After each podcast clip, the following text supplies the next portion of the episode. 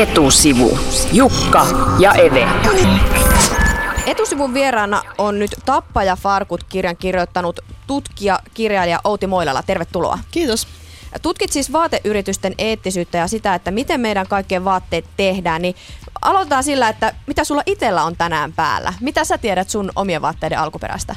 Joo, tota, mm, mullakin on vaikea löytää tai miettiä, että mitä mä laitan päälle semmoisessa tilanteessa, jossa mun pitää esimerkiksi puhua yritysten edustajille. Tai esimerkiksi tänään mä arvasin vähän, että tämä kysymys mm. tulee. niin, tota, niin, mulla on käytettynä ostetut vaatteet, joista tämä villatakki, joka mun mielestä on aika hieno, niin tämä on mun mummon tekemä itse asiassa. Ja mä oon käyttänyt tätä just tämmöisissä tilanteissa. Okei, eli, eli käytettynä on paras ratkaisu. Eli no, se, se on yksi hyvä ratkaisu. Eli kun sä puhut siis vaatteiden ja tu, vaatteiden tuotantoketjujen mm. eettisyydestä ja vaadit sitä, niin se koet, että sun pitää elää niin kuin opetat. No tietysti joo, se on se vähän falskia, jos mä tekisin jotain muuta, mutta en mäkään nyt, mä oon vasta viime vuosina ruvennut enemmän ostaa niitä käytettyinä. Et mä aluksi mietin, että miten sieltä löytää, että jos löytää joku kivan, niin ei ole sopivan kokosta kuitenkaan missään. Niin mutta sitten sitä oppii arvioimaan sen oman koonkin aika hyvin, että nykyisin mä en koe sitä niin kuin mitenkään ongelmallisena. Tämän sun kirjoittaman kirjan nimi on Tappaja Farkut ja se Tappaja Farkku viittaa äh, siihen tapaan, jolla farkuista tehdään kuluneen näköiset, siis tällaisesta hiekkapuhalluksesta, joka on siis sellainen vaarallinen menetelmä, jota esimerkiksi kehitysmaissa käytännössä tehdään hyvin huonoilla suojavarusteilla tai vailla suojavarusteita ollenkaan, ja mm.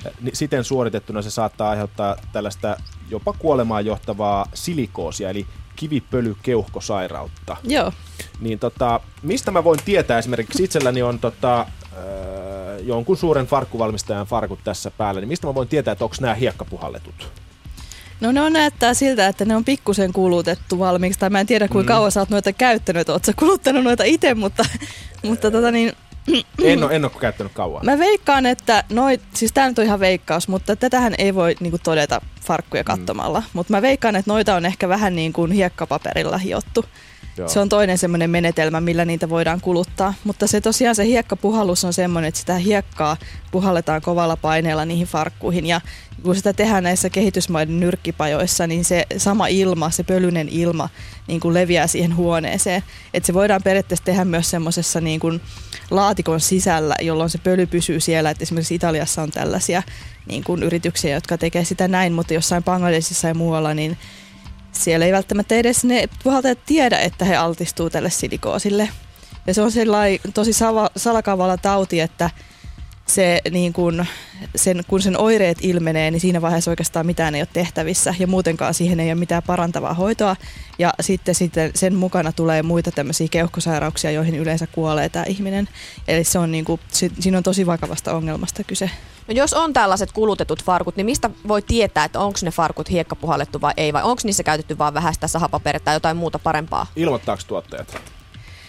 No me ollaan, kysytty sekä, me ollaan kysytty brändeiltä sitä asiaa pari vuotta sitten Suomessakin, ollaan selvitetty tätä ja oikeastaan kaikki sanoo, että he ei teetä tätä käsittelyä. Mutta mä kyllä sanoisin, että sitä suomalaisetkin brändit kyllä tekee ehkä tietämättään. Eli se on tietämättömyyttä, ei, ei kuluttajan huijaamista? No mä uskon, että se on varmasti pääosin tietämättömyyttä. Että siinä on just se, että Tämä hiekkapuhaltaminen on niinku tavallaan euromäärällisesti, jos ei katsota sitä ihmishenkiä, niin se on niinku edullisin tapa kuluttaa ne farkut. Niin sitten kun nämä on niinku aika tiukas, tiukas budjetit on näillä kehitysmaiden tehtailla, niin ne helposti niinku teettää sen hiekkapuhalluksena, vaikka, ne vois, vaikka, oltais va- vaikka se mm. brändi olisi vaatinut, että käytetään jotain turvallisempaa menetelmää.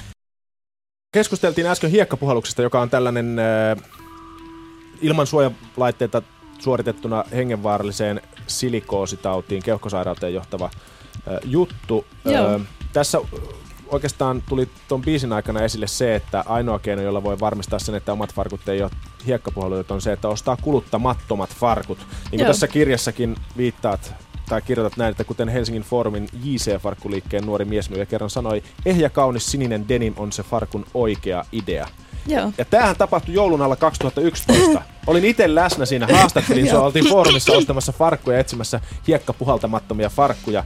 Mikä, mi, miksi sä haluaisit kirjoittaa, silloin olit siis tutkinut, äh, oliko se Finwatchin kanssa Joo. tätä a- aihetta, mutta sitten tämä sun tutkimusaihe laajeni kirjaksi. Miksi haluaisit kirjoittaa kokonaisen kirjan tästä aiheesta? No tuon kirjan nimi on tosiaan Tappajafarkut ja muita vastuuttomia vaatteita. Tuo Tappajafarkut oli sellainen iskevä otsikko, mikä mm. siihen valittiin, että se käsittelee tosiaan vaatteita yleisestikin se kirja, mutta toi, tämä farkkujen hiekkapuhallus on niin vakava ongelma, että me haluttiin niinku tuoda sitä, sitä esiin, että todellakin kun se niinku johtaa kuolemaan ja se on sillä lailla mm. iso ongelma. Ja tosiaan on, on ilahduttavaa, että on olemassa myös tällainen farkkumuoti, jossa ne farkut ei ole kulutettu. Mä en oikeastaan nyt tiedä, ehkä joku muotialan ihminen tietäisi, että onko ne kulutukset lähdössä pois muodista. Sekin voi olla ehkä tapahtumassa. Mutta te olette siis tavanneet jo tämän saman asian tiimoilta vuonna 2011. Joo. Ja, ja tavallaan niin kuin mikä se tässäkin kirjassa nousee nopeasti esiin on se, että, että tässä ei varsinaisesti ole mitään uutta. Siis mm. näitä vaatetehtaita sortuu tasaisin väliajon tänään Bangladesissa mm. äh, kymmeniä kuolleita. Tiedetään se, että ompelijan palkalla on Intiassa esimerkiksi todella vaikea tulla toimeen. Tehdään 12-14 tunnin pituisia työpäiviä. Mm. Työntekijät pyörtyilee tehtailla, koska on kova nälkä. Tehtailla mm. on niin kuuma. Äh, miksi työntekijöiden olot ei parane? Joo, tota, tota kirjaa kirjoittaessa niin mulle itsellenikin selvisi oikeastaan koko ajan enemmän ja enemmän, kuinka vaikea tai kuinka ne ei ole kehittynyt ne olosuhteet oikeastaan ollenkaan. Mä löysin sen saman kuvan niin kuin monesta eri vinkkelistä, että yritysvastuun tutkijat sanoo, että yritysvastuun vaikutuksista ei ole kauheasti tutkimustietoa, mutta se vähän mitä tiedetään, niin näyttää siltä, että se on parantanut vain joidenkin yksittäisten tehtaiden työoloja. Ja sitten toisaalta vaatetusteollisuuden tai vaatekauppa on vapautunut vuoden 2005 alussa. Ja jos, äh, siinä on yksi sellainen tutkimus, jossa on katsottu niitä työoloja ja palkkoja muutamassa Aasian ja latinalaisen Amerikan maassa ennen tätä vapauttamista ja sen jälkeen. Se kuva on aika lohduton, että ne työolot ei ole parantunut oikeastaan yhtään näissä maissa. Aasiassa palkat on parantunut ehkä vähän, mutta latinalaisen Amerikan maissa ei nekään. Että niin kun, ja ammattiyhdistysliike sanoo, että palkat on pienentynyt, reaalipalkat on pienentynyt neljänneksen, kun työ, määrä on lisääntynyt neljänneksen. Kuulostaa siltä, että sä oot vähän niin kuin epäluuloinen ja lohduton sen suhteen, että tästä tapahtuisi jotain paranemista. No mä oon ollut aika toiveikas ja kyllä mulla vieläkin toivoa on, mutta mun omat juuret on vähän niin kuin tuossa reiluskaupassa ja sitä kautta mä oon niin kuin ajautunut tavallaan tähän niin kuin yritysvastuuseen. Mutta niin kuin, niin, se näyttää aika lohduttomalta se kuva ja vaateala on varsinkin tällainen, johon ne ongelmat keskittyy, koska vaatteiden ompelu on aika tämmöistä työvoimavaltaista ja se liikkuu helposti tällaisten niin kuin pienienkin palkkaerojen vuoksi niin kuin halvemmille alueille. Miten niin liikkuu helposti? Niitä tehtaita on helppo perustaa, ne ei vaadi kuin ompelukoneet oikeastaan ja jotain leikkauspisteitä ja tämmöisiä. Niin niitä koko ajan syntyy ja kuolee maailmalla niitä vaatetehtaita ja ne tehtailijat siirtää niitä koko ajan uusille alueille niin se niin kuin pitää tavallaan ne palkat alhaisina. Mutta tämä tutkimus, johon mä viittasin, tämä Maailmanpankin, niin se, siinä on tutkittu sitä, sen saman maan sisällä niitä aloja, niin se vaikuttaa siltä, että niiden samojen työntekijöiden olot ei ole parantunut. yritykset monesti kuitenkin toteaa tähän, että, siis, että on hyvä, että kehitysmaissakin on jotain työtä. Ja esimerkiksi Bangladesissa naisten asema on kuitenkin pikkuhiljaa parantunut sen takia, että on saatu jonkunlaista työtä, vaikka se onkin sitä matalapalkkatyötä. Mikä siihen on ratkaisu sitten taas tällaisen niin kuin suomalaisen kuluttajan näkökulmasta esimerkiksi, että onko parempi ratkaisu sitten poikotoida kokonaan yrityksiä, vaikka se, tai siis sehän sitten tuottaa kuitenkin jollain tasolla hyvinvointia sinne kehitysmaihinkin? No, tämä Puhtaat vaatteet kampanja, eli Clean Clothes, jonka periaatteita mä tässä kirjassa tuon esille, niin ei suosittele mitään poikotteja. Juuri sen vuoksi, että nämä työntekijät itse on sanoneet, että he ei halua mitään poikotteja, koska heidän työpaikkansa on muutenkin niin, niin kuin epävarmalla tolalla. Ja, ja sitten toisaalta näiden niin kuin työpaikkojen menetysten varjolla ne työnantajat voi sanoa, että, että älkää vaatiko parempia palkkoja, että olkaa vaan onnellisia siitä, että teillä on joku työ, että huomenna tämä tehdas saattaa olla mennyt. Että jos me ruvetaan vielä poikotoimaan siihen päälle, niin sittenhän se vaan pahentaa sitä ongelmaa. Mutta noita farkkuja pitäisi poikotoida, kulutettuja farkkuja, että se on niinku tällainen selkeä, harvinaisen selkeä ohje tässä kampanjassa, että koska niistä kulutetuista farkuista ei voi tietää, millä menetelmällä ne on kulutettu, sitä ei voi oikeastaan hirveästi laboratoriossakaan testata, niin tota, on varminta jättää kaikki kulutetut farkut kauppaan. No tässä puhutaan siis hiekkapuhalluksen osalta, niin puhut kuluttajan vastuusta, mutta isossa kuvassa, jos puhutaan tekstiili- ja vaatetusalasta ja kaikista tuotantoketjusta, mm. niin kenellä se vastuu on? Onko se totta näillä paikallisilla tehtaanomistajilla, poliittisella johdolla näissä maissa? Onko se suuryrityksillä, brändeillä vai palautuuko se taas kerran meille kuluttajille. Ja sitten maailma, maailman tuskaa kokien joutuu menemään kauppaan. No mä oon aina aika otettu, kun mä huomaan, että joku kuluttaja harkitsee paljon ostoksiaan ja ottaa paljon selvää niistä, missä ne vaatteet on tehty. Mutta mä en niin kuin haluaisi vierittää sitä vastuuta kuluttajille. Et mä oon kuullut aika monet yritysten edustajat on sanonut, että kun sit kuluttajat ei osta niitä vastuullisempia, vastuullisemmin tuotettuja vaatteita. Mutta mun mielestä se vastuu on ennemmin yrityksillä kuin kuluttajilla, mutta se ensisijainen vastuu on poliitikoilla. Eli poliitikoilla missä? Ka- äh, täällä meillä niin, vai, aivan. vai, Siinä vai, pitää... vai siellä, missä tuotetaan? No sen vastuun pitäisi olla tavallaan niillä niin kuin kehitysmaiden viranomaisilla, siitähän se koko ongelma lähtee, että he ei niin kuin valvo kunnolla niiden lakien noudattamista. Et monissa kehitysmaissa on yllättävän hyvät työlajit, niin, lait, niitä ei vaan niin kuin noudateta. Mutta sitten toinen, jos tämä, kun tämä näyttää nyt aika hitalta ja oikeastaan aika niin kuin, siltä, että se ei edisty niin kuin kansainvälisen politiikan areenoilla tällaiset säännöt hirveästi, niin toinen keino niin kuin poliittisesti on niin kuin tavallaan Euroopassa sitten taas niin kuin kieltää näitä yrityksiä, suomalaisiakin yrityksiä toimimasta vastuuttomasti. No yritykset itse kyllä sanoo, että he toimivat vastuullisesti nimenomaan ja heitä on jo valvottu. Esimerkiksi Tekstiili- ja muotialat ryn toimitusjohtaja Veli-Matti Kankaanpää sanoi tänään Ylelle, että tekstiilialan yritykset oli nimenomaan ensimmäisiä, jotka on näihin työntekijöiden ongelmiin kiinnittänyt huomioita. Ennen yhteisiä järjestelmiä, valvontajärjestelmiä, yritykset kehitti omia tarkastusjärjestelmiä, mutta sä kuitenkin tässä kirjassa esimerkiksi kritisoit kovasti näitä nykyisiä järjestelmiä. Niin miksi ne ei kelpaa? Joo, mä käsittelen siinä kirjassa tämmöisiä niin kuin tehtaita ja niitä brändiyrityksiä valvovia järjestelmiä, joissa, joita voidaan, ne voidaan jakaa kahteen luokkaan. Että toiset on tämmöisiä niin kuin yritysten keskinäisiä ja toisissa on mukana myös kansalaisjärjestöjä ja ammattiliittoja. Ja koska mä tosiaan on tämmöinen aika järjestöihminen ja mä peräänkuulutan tuolla kirjalla niitä järjestöjen reseptejä, niin mä niin kuin perustelen siinä kirjassa, että minkä takia, mikä se logiikka on tavallaan näissä järjestöjen ja ammattiliittojen johtamissa organisaatioissa. Ja niissä on oikeastaan se idea, että ne valvoo näitä niin kuin esimerkiksi suomalaisiakin brändiyrityksiä. No suomalaiset yritykset ei kuulu näihin, sanotaan nyt ruotsalaisia, eli eurooppalaisia. Että tosiaan kun tässä vaatealalla se, niin kun, se vaate kaupataan näiden itsenäisten yritysten välillä, niin tavallaan nämä yritysten johtamat tarkastusorganisaatiot tuppaa vähän niin kuin ratsaamaan niitä kehitysmaiden tehtaita. Ja sitten nämä, se on vähän monimutkainen kuvio, mutta nämä järjestöjen tarkastusjärjestelmät valvoo myös niitä eurooppalaisia ja amerikkalaisia ja kanadalaisia yrityksiä. Tartun kiinni tuohon Ruotsin ja Suomen eroihin myöskin. Eli siis suomalaiset yritykset ei kuulu näihin tarkastusjärjestelmiin? Ei, että ainoa poikkeus on Kesko, joka on pitkään suositellut tämmöisen SA8000-standardin tarkastuksia tehtaille, mutta Keskokaan ei kuulu siihen varsinaisesti, koska se on tarkoitettu vaan tehtaille. Eli niin kun, sekään ei ulota niin keskoon se kontrolli siinä mielessä. Ja mulla on sellainen, mä, mä väitän tuossa kirjassa, että ne myös tunnetaan Suomessa aika huonosti yritysten keskuudessa nämä järjestöjohtoiset järjestelmät, ja se oli yksi syy, minkä takia mä halusin kirjoittaa tuon kirjan. Meillä on siis studiossa Outi Moilala, tutkija, joka on kirjoittanut Tappaja Farkut-nimisen kirjan.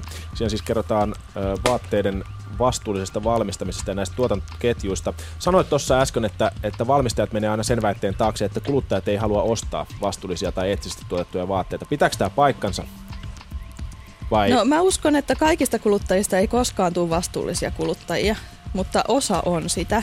Mutta kyllä tosiaan se ensisijainen vastuu on poliitikoilla ja sitten vasta yrityksillä ja sitten vasta kuluttajilla. Mutta toisaalta onko siinä tapahtunut joku tällainen tavallaan tällaisessa eettisessä kuluttamisessa yleensä tai sitten vastuullisessa kuluttamisessa jonkinnäköinen sellainen että se on myyty meille väärin, koska se, se automaattisesti, niin kuin sä itsekin viittaat jotenkin tällaisen, niin kuin, että tulee sellainen hippi viherpiiperys ajatus heti ensimmäiseksi päälle, kun, kun mm. tota, alkaa puhua siitä, että meidän pitäisi kuluttaa eettisemmin.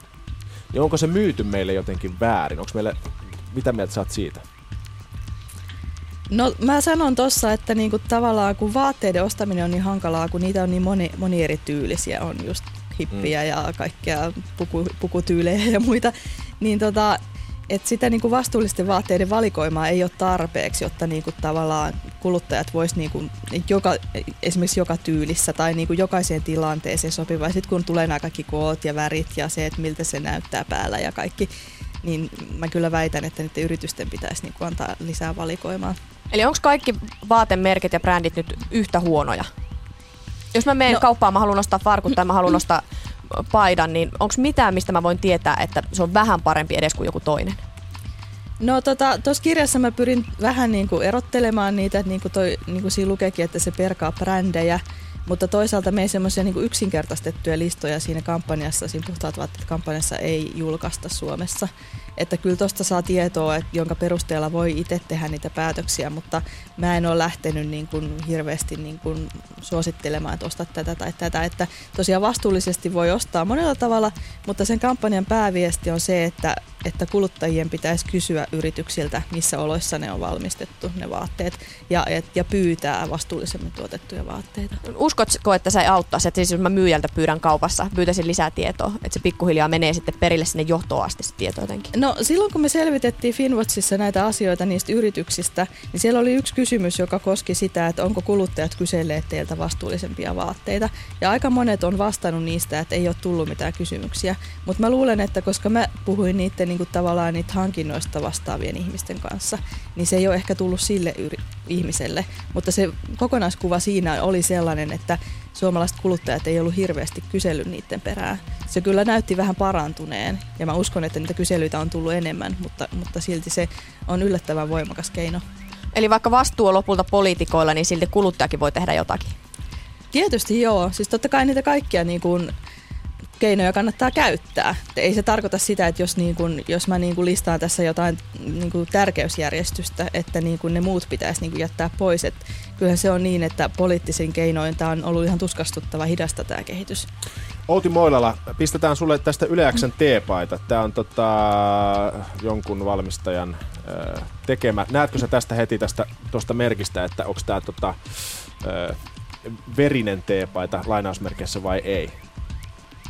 No tässä lukee Screen Stars by Fruit of the Loom.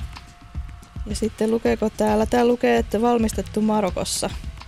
No. No tätä kyseistä brändiä mä en ole tutkinut, että mä oon tutkinut pääasiassa niitä suomalaisia no. ja sitten muutamaa ulkomaalaista. Et mä en sillä tiedä, mutta Marokkohan ei ole, jos toi pitää paikkaansa toi, että se on tehty Marokossa, koska EU-alueella noita ei valvota noita valmistusmaamerkintöjä mitenkään, mm. niin periaatteessa ne voi olla, että ne ei aina pidä paikkaansa, mutta kyllähän Marokko on, on se nyt parempi kuin Bangladesh, mutta en mä tiedä kannattaako niitäkään ruveta hirveästi arvottamaan niitä valmistusmaita. Okay. Et, et niissä on niin kuin melkein kaikissa noissa halpamaissa on niitä ongelmia. Eli melkein saatiin jollain tapaa puhtaat paperit, mutta ei sitten kuitenkaan. Eli yhtä, yhtä Eli tota, kirpparilta olisi pitänyt hankkia paidat. paitoja, hankkikaa sieltä niin, sitten. ja sitten on jotain semmoisia, tietysti semmoisia niin yrityksiä, joiden ideana on tällainen niin kuin vastuullisempi kauppa. Että kyllähän niin semmoisia mm. sit on ja niitä voi, voi suositella. Ja voidaan suositella Euroopassa tehtyä, kotimaassa tehtyä, että on niin kuin tavallaan monta tapaa niin kuin valita vastuullisemmin. Tappa ja Farkut on siis kirjan nimi, jos kiinnostaa enemmän syvennys siihen. Kiitos haastattelusta Outi Molla. Kiitos.